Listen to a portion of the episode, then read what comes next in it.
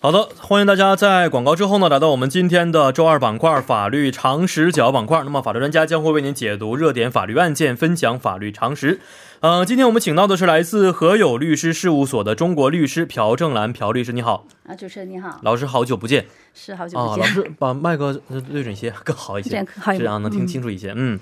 呃，老师这段时间还是在忙工作，是忙工作、嗯然后最近好像中国那边也是恢复工作了，是恢复正是常了。哦那么不是法完院全的可能不完全，对但是像法院啊、仲裁庭啊，他们也嗯嗯是嗯恢复，律所也恢复了、哦，所以我们工作现在也是开始忙起来。开始了，已经是啊，所以这段这段时间可能因为这个疫情的原因，前一些段时间没有去做的一些工作，积压的一些工作，这个时候可能要把它补回来了。对，是啊，好，那么其实最近呢，因为这个疫情的一些原因呢，很多人都是转入了线上去活动啊是的，啊，包括教育教学方面，包括很多的工作都是在家里办公，尽量尽量的减少外出的情况啊。嗯、大家呢可能平时在这个，包括刚才我们也介绍过，说关键很多的一些体育比赛。体育比也赛都是嗯哼变成零观众的情况，大家在家里去看比赛，这是在很这以前没有发生的一些变化。对，是，所以今天呢，我们也发现很多的这样情况啊，是改变了大家的一些生活习惯。那么随之而来的，包括这个版权方面的一些纠纷，也同时会出现啊。是的，所以今天呢，我们和老师啊一起去普及一下这个韩国著作权方面的相关法律问题啊。嗯，在法律上啊，请问一下老师，这个著作权具体的概念一般指的是什么呢？在法律上讲说，呃，不好意思， 在著作权呢，它应该是一个，首先它有一个创作的人，嗯，那么创作人对自己的创作物，也就是著作物所享有的权利。嗯嗯，那么这个解释太法律了，是吧？是是，那简单解释的话，比如说，它这个著作权本身，它可以有大的两块儿，嗯一个是跟人格有关系的，例如我写了一个一部小说，那么我有权去决定我要不要公布它、发表它，嗯这是一个哦公布的权利。嗯嗯第二点呢，我有权利去署名的权利，嗯嗯，即便是别人引用了我的作品，我也可以要求他署我的名，这是一个署名的权，哦或者包括我自己的署名。嗯嗯第三点呢，也可以是，如果有一个叫维相同、维持相同的权利，嗯他就说呢，我这个作品本身别人引用了，但是你不得擅自擅自的去篡改，哦，你必须是原文去引用这个东西，嗯嗯这是一个人格方面的一个著作权。嗯除此之外呢，现在我们也知道，著作权呢，它可能会涉及到很多财产方面的问题，是像比如我这个非常好的作品，我本身有一个复制的权利，嗯它从从此呢可能会发生一些这个利润或者是盈利的这种情没况。错，还有呢，有一个美术作品，我可以做一个展示、嗯传播等等。所以呢，我刚才讲的这个著作权本身呢，对我的创作物所享有的一个人格跟财产方面的权利。嗯哦，看来这个著作权并不是我们简单的单一方面的、啊，是的包括很多的一些内容在里边对是。那在我们日常生活当中啊，这个著作物啊都有哪些表现呢？这个我们可以大家一起想一想。嗯像著作物的话，比如说，如果是跟语言有关系的话，你觉得会有什么？小说、小说、嗯是诗、诗、散文、散文，包括可能论文也是，对论文文、对讲稿、对对对，讲学演稿术类它的都这个是方面对，学术类它都可以包括，这是一个是是语言方面的。嗯，还有呢，有关艺术方面，我们可以考虑一下音乐方面，没错，是音乐作品、戏剧作品。戏剧，嗯然后等呢，等，图画、还可以美有什么术方面对的，图画、美术，甚至是是雕塑哦，雕塑没错，都可以的。嗯嗯，嗯像这种文化艺术方面，还可以呢，像建筑物，建筑物，，对，或者建筑的模型嗯哦等等，这种的话，在设计的时候可对能有这个权利在里边，是是。是，还有一点是什么？我们通常很多是照片，嗯，我们现在也啊没拍很错多照片，是是，像这种图片跟影像，包括嗯视频，还可以有什么呀？见哦到的，现在著作权方面，老师，我先问一下，假如说我是在我个人的 SNS 啊、博客嗯呀，或者是在海外的一些这样的写的一些东西，发布的一些我的照片，这些东西都算你我自的己，的照片，我对我自己的。我自己的你或自者己说，拍我的现照在随片。便拍了一下我们这个环境、这个室内的这个景象，然后我对发这个到哦照片本身是我有著作权的，因为是我拍我的。拍的。对，哦，那么除了这个之外呢，刚才我们非常重要的一个著作权，我们刚才没有讲，叫嗯这个电脑软件方面的、电脑软件方面，电脑程序方面的电脑程比序如方说面，我们现在用的非常多的一个文件的输入的这种程序，嗯嗯，我们现嗯在还有呢，像那个 Hunger 的嗯有关嗯 Hunger 的这种 program 本身，是是是这是都是一个非常重要的一个哦，制作。像我们发明的一些软件方面呐、一些这个应用的一些程序方面，对应用程序这些都软件属方于面著作权包括在内的，是而且财产性可能非常大。对对，这个方面确实是这样啊。那看来这个关于著作权方面呢，我们要去了解的东西还是比较多的啊。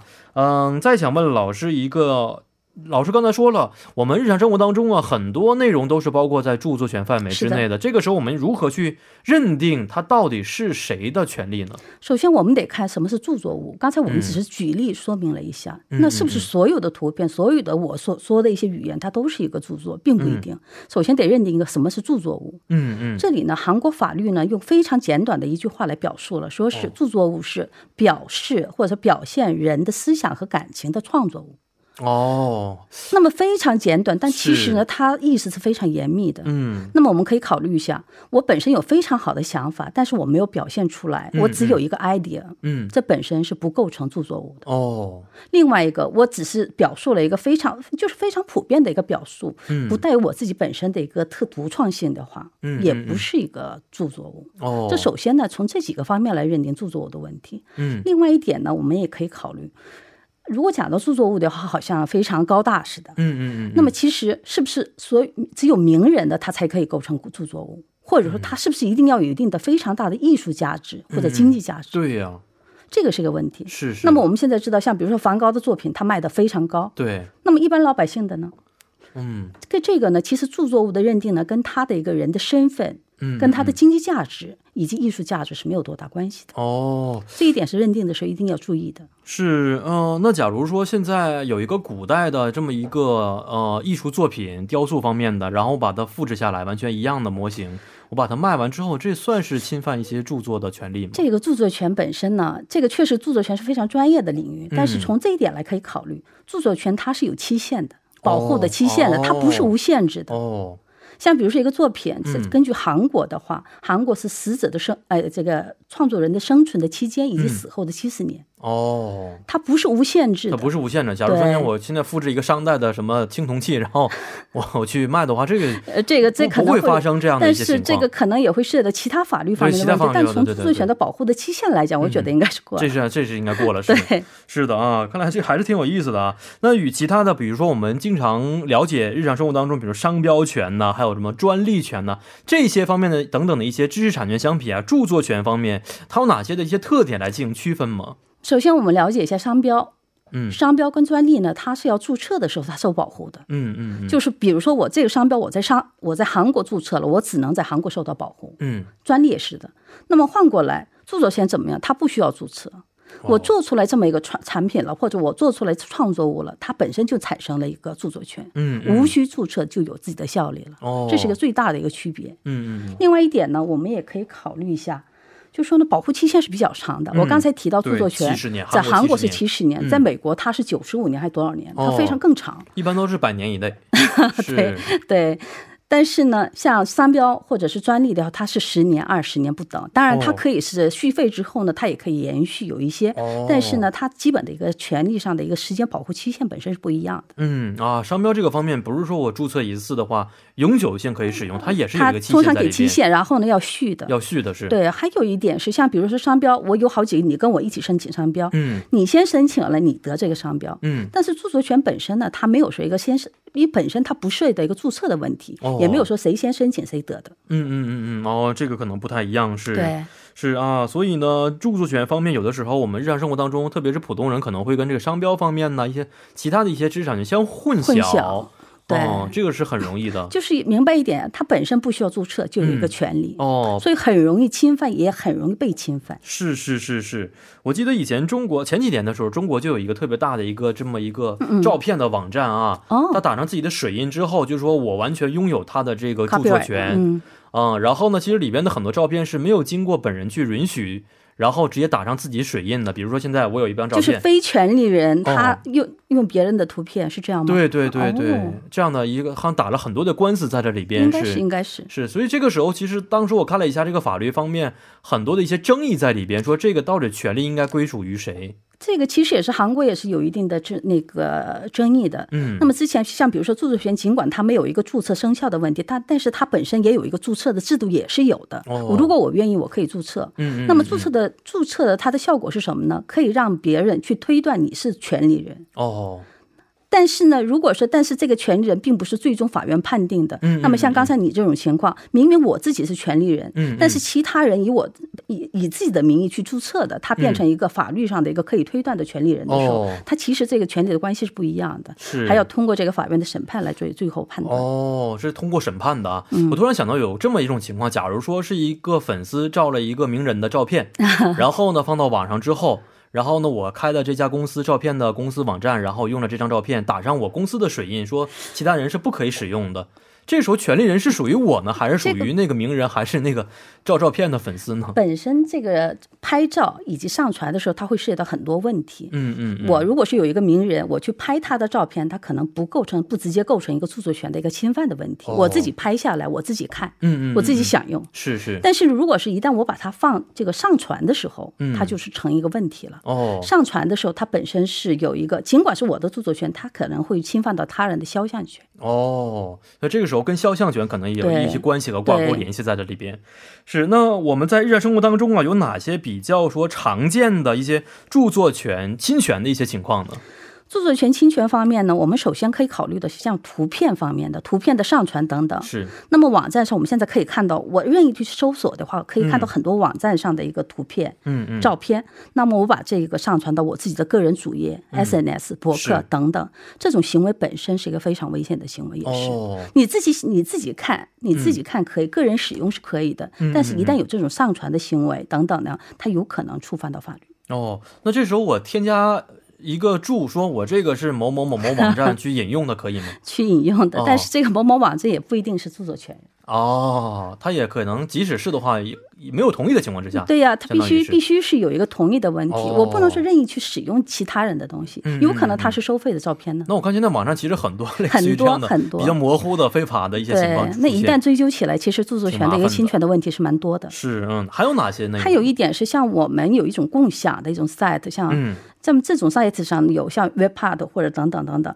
那么在这里呢，共享的时候呢，自己使用没问题，刚才也讲讲过了。但嗯是呢，如果是要上传，这本身要听有一个权利人的同意。嗯，嗯但是有一些网站怎么样？我在下载的同时，它自动完成上传，哦，也就是我可能是没有说一定要上传的意思，是，但实际上我这种下载本身就已经形成了这种结果，嗯嗯，这就是一个问题。是还有一个是很多啊，像电影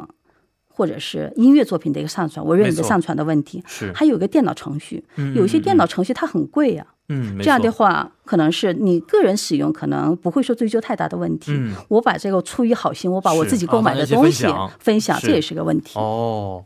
所以这些方面都是要稍微注意一下，还有对一些，比如说我在我的个人空间里边放了一些音乐方面，音乐方面，背景音乐，嗯，像背景音乐也是需要授权，严格也的来是讲一也是个需要授权的。哦，哎呀，这些也是，特别是像我们什么节目啊这些，其实如果是截取一段的话去上传的话，也嗯是涉及到一些侵权的情况，是吧？是的，像很多的艺、那个综艺节目等嗯等，或者电视、电视剧等等，有的人觉得是非常好看去截嗯屏，嗯嗯上传的时候有可能会涉及到问题。当然，当然，如果说是仅仅是做一个影评啊或者评论，嗯做简短的这么一个东西的话，可能也会有例外的情况。是，看来啊，我们日常生活当中稍微要多多小心一些，是不是？好的，让我们简单的稍事之后，稍事休息之后呢，再回到今天的节目当中。那么稍后将会有播报员连夜为您送上二十八分在韩生活实时消息。您现在正在收听的是 TBS EFM E 幺零幺点三华语广播节目幺零幺三信息港，我是主持人张渊。那么在稍后第二部节目当中呢，将会继续为您带来今天的法律常识角板块以及帮您解答。好的，下面是一段广告时间，广告之后马上回来。好的，欢迎大家在广告之后啊，回到我们今天的法律常识角板块。那今天呢，我们和朴正兰律师啊一起探讨的是关于这个韩国著作权方面的相关法律问题啊。呃，刚才我们突然发现说，在日常生活当中啊，其实很多人不经意的一次这个转发、一次分享、嗯对一次上传，就可能涉及到侵犯其他人的一些著作权的问题了。而且是出于好意的时候，对，也会出发于生这种好问意题或者完全不盈利，对不哦盈利或不在意、不经意的时候，对，是不是？所以看到起来，平时啊，我们这一种的维护著作权的意识，还是应该要多多培养一些，之是后的才可以在日常生活当中尽量的去。不侵犯这样的一些法律权益啊，但是如果我们在日常生活当中发现了啊，这个著作权被侵权的一些行为的时嗯候，呃，一般会承担什么样的一些法律的责任呢？法律的责任的话，如果著作权人往往会采取这么几个行为，嗯一个是禁止侵权的这么一个请求。嗯嗯，那么进禁止侵权呢，就是说禁止去传播、禁止去上传等等，他提出这么一个要求，这是第一点，在行政方面。嗯第二点呢，可以提出来一个民事诉讼。这里所谓的民事诉讼呢，因为你这种侵权的行为给我造成多大的损失的话，我可以请求损害赔偿，嗯哦，这是一个通常可以见的一个民事诉讼方面的问嗯题。嗯嗯嗯，那么如果说比较大的、非常大的一个，呃，就是呃价值非常高的作作品的话，嗯嗯像这种情况下，或者说 program 的话，对它的一个损害赔偿额度可能是非比较常高的非是常高的，哦，不是是说非常简单的一个事情。嗯嗯，第三点是有关刑事方面的问哦，题，还有形式对刑事责任也可能会涉及到，嗯嗯但是刑事责任其实呢，并不是很容易去启启动的。嗯嗯嗯因为刑事责任本身呢，它通常的情况下，著作权的违反呢，它是一个轻告罪。嗯，我们叫轻告罪，说什么呢？受侵害的人去告，而不是国家去告，哦，不是说检察机关去告。嗯嗯通常是这种情况，但是如果是你这个人是一直在以这个为盈利为目的呢，经常做这件事情的话，嗯哦可能国家也要介入。这时候它有一个例外的规定，哦，嗯即便是我做一个侵权受侵权的人，我不去告，国家也可以启动这个程序。哦，就好比说，我现在制作了一个这个啊电影、电视剧网站，但是里边呢全都是引入的一些没有经过权利允许的情况之下，对然后我还从中盈利了。比如说每部电视剧、每部电影我收多少钱，要 收会员费的，然后这个会员非常多。这个时候其实，嗯，这个可能要具体分析。但嗯是如果说确实你刚才说的这种盈利本啊，不是这个网站本身，它有很多侵犯著作权的行为的嗯话，嗯嗯，也不能说每一个著作权人他都去一个对呀、挨个去是啊，自己嗯主张很自己多的什么海权外的利。电影、对电视对剧都在对。里边。这时候呢，如果是这种严重的程度呢，它其实也可能会构成检察机关启动的一个东西。哦，就相当于国家去对追究国了家责责任了。是啊，原来这么一个，这个可能不同的情况，可能对带来，的它结是一果个也不例太一外样的的。情况，可以是讲例外的情况。是是是，好，再看一下具体的一些情况啊。刚才老师介绍了很多大致的一些情况是什么样的，能不能具体的介绍一下这个著作权侵权的一些案例呢？著作权侵权的案例，它其实很多是像图片、视频等，嗯把它用应用于自己的广告的产品上啊嗯，或者等等情况是非常多的。那我来介绍的是最近二零一六年开始比较多的一个是有关字体方面的，字体啊，没错，是，就是 font，嗯嗯，我们叫字库吧，也叫。是是，那么在二零一六年，因为这是类似的案子非常多，韩国著嗯作权委员会呢、特别还公布了一个相关的一个内容，嗯嗯警示的内容。哦，那么简单举一个例子来讲，可以是这样的：有一些有一个人呢，他委托一家公司呢，给自己做了一个横幅，加工了一个横幅。嗯后来他就接到了一个律师所的一个律师函，嗯，他说呢，他是代表这个著作权人来给你发函的。嗯，哦，然后要求什么？说认定呢，你这个横幅里边所使用的一个字体是我们公司的，嗯就是这个作认为是著作权人的他所创作的一个字体。哦，你既然在横幅上使用，你就是侵犯了我的权利。嗯嗯，要求损害赔偿，或者是让你去购买整套的、整套的一个字库。哦，那么当时这个是案子并不大，嗯嗯大概也就一百六十万，甚至有的时候呢，他们也有要七十万、八十万的都有。嗯嗯他们要求往往都要求一个购买整套，嗯，但是呢，问题是很多人受到这样的一个函，哦，就当时社会上非常多，甚至有一些公司有一些公司呢拿出来做一个 business，嗯嗯，哦，然后呢做很多启动了很多这样的一个诉讼。是是是，那么在这种情况下，很多普普通老百姓可能会觉得，我现在是我只是为了。呃可能是为了一个公益的情况，我使用了这个，嗯嗯或者我简单自己使用，但是是嗯因为这个要支付很大的一笔费用，而且呢，也有一个涉，他也会说到一个损害赔偿和刑事责哦，刑事责任的问题，嗯嗯嗯所以当时引起了很大的社会的反响。是，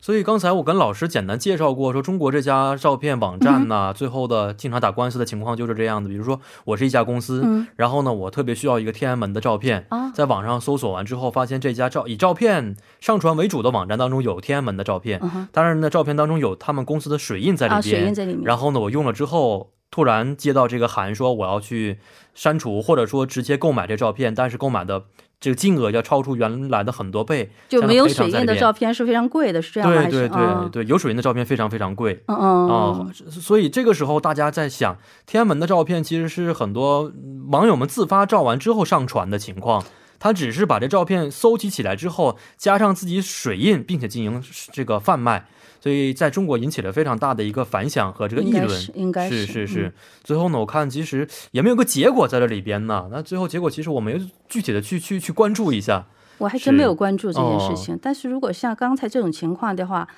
天安门的照片它并不一定都是没有版权的。嗯，嗯首先第一嗯点。是，因为为每个人照呃在拍摄的角度不一样，比如说嗯嗯阳光不一样，哦嗯角度不一样，根据这个呢，著作权是会发生的，不是因为你天安门摆在那边就不会产生著作权，这嗯是一点。第二点呢，这些人他把这些东西都收集过来之后呢，按上自己的水印，嗯这时候会不会产生一个著作权，确实是一个问题。嗯，是另外一，是是个，有一些网站它会提供一个图片，嗯你可以免费使用，嗯嗯，但嗯是呢，你不能上传，你不能用你盈利，哦不能用它有这个商业目限的制。哦，嗯哪怕我这个是一个很合法的著作权，你不能说超过我这个范围来使用。嗯嗯嗯，所以说，从各个方面都要考虑，哦，这个真的是比较复不是杂的非一个常法律，简单的对这么简单就可以判断。真的是一般老百姓很难去判断，说我这个时候是不是真的侵害其他著作权的一个问题了。嗯、那我们在日常生活当中如何去避免呢？这个图片等的一些下载呀、上传当中会侵犯到其他人的一个著作权问题呢。对，这是最容易侵犯到著作权的问题。那么嗯现在呢，我可以介绍一个东西，就是说有一个搜索的功能叫 CCL 功能。嗯这个 CCL 它指的是什么呢？英文是叫这个什么？英文是可以可以说是嗯 Creative Common License，、它就是说呢叫创作的共用的许可。哦，创作嗯共那用么许这可嗯个是在美国刚开始提出来的，他就说呢。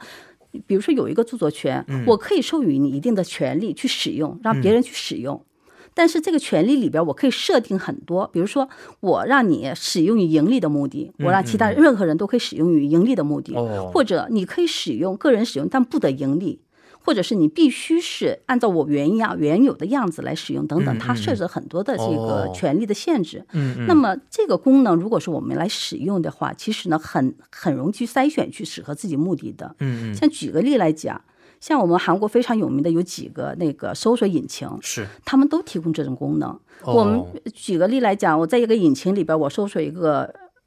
呃，比如说一个图片的名字，嗯它会下来很多，是比如说一百个、呃一万个吧。嗯嗯那么下面有一个 CCL 功能的选项，哦，这里面我会可以选到可以复制，哎，不是可以说那个盈利的、嗯嗯商业用途的等等，它有很多的选项。哦根据这个来，我可以找到适合我的一个图片，嗯嗯嗯嗯，这是个非常好的一个办法。是，我也突然发现韩国的很多网站呢，一些照片可能是有的是可以复制下来，有的是禁止复制的。即使复制下来，可能有一些要求在这里边，所以对这个时候可以按照它的提供的这些个条件来去使用。对，但是呢，一般老百姓也很难看得出一般的那个图片里边来判断这个东嗯嗯西。嗯所以呢，提供根据这个刚才搜索引擎里边它所提供的这种功能来筛选，嗯这是一个比较安全的办安全的办比较法安全的办法。是是是，呃，这个是关于啊图片方面的一些内容啊。那如果说我们要再用一些字体方面啊，特别在我们这个发短信呐、使用一些这个聊天软件的时候，字体经常会使用，或者平时一些宣传的时候，这个时候应该如何去避免侵犯到一些其他人的权利呢？那刚才呢，我讲的这个案例当中，他就提到了一个字体，而且是在韩国非常多的一个诉讼。嗯，那么嗯字体呢，它有两个方面需要考虑，一个是对字体本身，韩国著作权法它是没有说对它的一个限制的，它不是著作物，字体本身。嗯但是呢，有这个字体可以形成字体的电脑的程序，哦它是一个保护的对象。嗯那么刚才我提到这个案子当中呢，他说我做了一个横幅，那么这个横幅还要看了，嗯我只是说我委托对方去给我做了一个横幅，我只是说我有了一个形象字的形象，嗯是但是我没有启动这个程序，嗯我没有说在电脑里边儿下载这个程序之后呢，用在这个这个字体上，嗯嗯这时候呢，它就不会构成一个哦侵权的问题。哦都很多不一样的嗯嗯嗯，换过来，我在现在有很多网站上，它会提供一个免费的字体，是那我下载啊，它是全套的呀，嗯它下载了，免费的可以你自己用可以嗯，但是它并没有说让你免费传送给别人，哦这时候也要小心。哦，这是自用是可以对的，但自是你用可分以享的话的，就不可以分了。享的话，它可能会出现一哦些问题，或者是我拿这个我自用的或者我免费下载的东西，我嗯超出了范围。哦因为有很多的韩国的公司，字体的公司，他们都有自己的一个格式的条款。嗯嗯嗯其次呢，我它在提供字体的时候，它下里面它会有一个非常多的一个条款嗯限制在里面，一定要根据这个来使用。哦，是我记得前几年呢，有这么一个案例也是一样啊，就是说我们在使用中国的这个特别出名的聊天软件啊，嗯、在里边很多大家可以自己去创作一些图片、一些字体，然后呢跟大家一起聊天怎么样？嗯后来海外的一些，比如美国的一些这个公司起诉说，里边的很多图片是我们电影当中出现的，我们的一些英雄的形象，我们那的一是些商标 character，对 character 本身是受保护的，是受保护的。我跟大家随便聊天的时候，这时候也其实也是不应该用的。但是聊天本身是上传的行为，共享的行为，它跟我自己在家里看是哦不嗯看是一不太样一的，样完的全不一样的。而且你是刚才提到了这个，他们非常著名的 character 本身嗯是，它不只是涉及一个著作权，还涉及是商标啊，各方面它很多问很题。多问题是好，这是关于字体和图片方面的啊。还有一个呢，就是说韩国有一个网站呢，我发现他们是可以使用资源共享的这么一个网站。那在这个网站当中，是不是其实也可以出现很多的一些侵犯著作权的行为呢？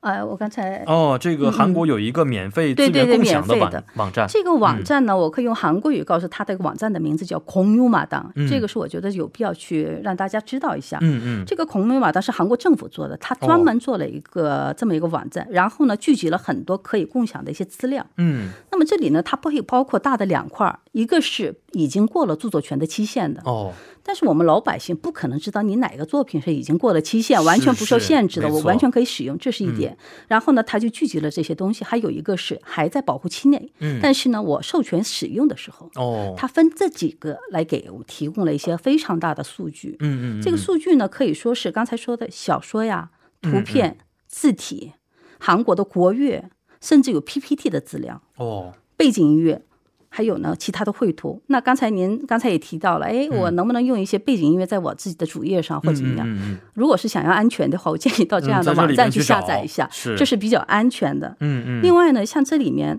我我也看了他们今天的一个介绍的资料，它现在已经有了七十二万八千件的著作物哦免费提供给大家的，还是比较多的。非常多的，嗯可以充分的去利用这一点。是是，所以大家这个如果真的是在日常生活当中啊，或者在工作学习当中，真的对需要这些一些图片呐、一些这个音像视频的时候呢，这个时候这个网站其实可以起到很大的一个作用。我只是介绍了一个网站，然后呢，大家也可以往这个思路来考虑一下，嗯再考虑一下啊也不要说是我在下载的时候就一定要考虑到它的一个著作权的问题，在日常生活当中、是嗯是一定是。要做的。没错，呃，刚才其实我们简单也说过，这种的著作权的保护意识啊，不单单是说著作人本身应该有这意识，其实每嗯个国民都是应该有这样的意识之后，才可以使得我们的很多一些艺术作品呐、音像制品呐、更加繁荣蓬勃的发展起来。然后呢，有一点我需要想补充的一嗯哦、就是如果说是我不知道这个著作权的话，嗯嗯著作权的权属我不知道权利人是哪里的话，嗯我可以做一个委托，哦有个叫著作权的信托管理的制度。嗯嗯，我可以委托像韩国音乐家学会等等，国家指定了哦十三个领、十三个每个十三个的